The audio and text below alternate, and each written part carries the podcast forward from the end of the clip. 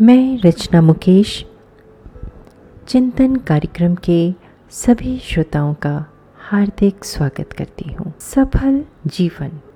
हम सबके मन में अक्सर ये सवाल उठता है कि आखिर ये सफल जीवन होता क्या है? एक बार यही सवाल अर्जुन के मन में उठा। उन्होंने भगवान श्री कृष्ण से पूछा, हे माधव ये सफल जीवन क्या होता है?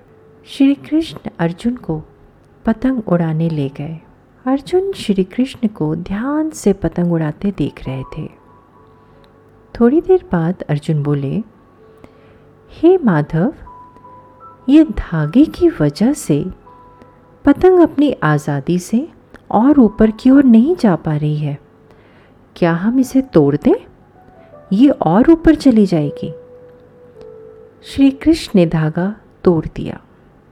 पतंग थोड़ा सा और ऊपर गई और उसके बाद लहरा कर नीचे आई और दूर अनजान जगह पर जाकर गिर गई। तब श्री कृष्ण ने अर्जुन को जीवन का दर्शन समझाया।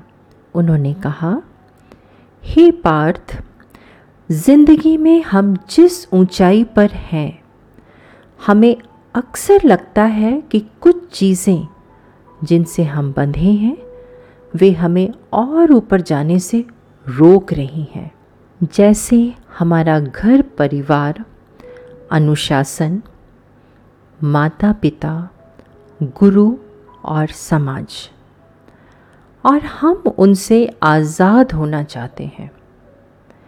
वास्तव में यही वो धागे होते हैं, जो हमें उस ऊंचाई पर बना के रखते हैं। इन धागों के बिना हम एक बार तो ऊपर जाएँगे, परंतु बाद में हमारा वो ही हर्ष होगा जो अभी बिन धागे की पतंग का हुआ था। अतः जीवन में यदि तुम ऊंचाइयों पर बने रहना चाहते हो तो कभी भी इन धागों से रिश्ता मत तोड़ना। धागे और पतंग, जैसे जुड़ाव के सफल संतुलन से मिली हुई ऊंचाई को ही सफल जीवन कहते हैं। तो दोस्तों, अपने घर परिवार, उसके अनुशासन माता पिता और गुरु को कभी भी अपनी रुकावट मत समझिएगा। वो तो वो स्तंभ है जो हमें ऊंचाई पर स्थापित करने के लिए हमेशा प्रयत्नशील रहते हैं। नमस्कार।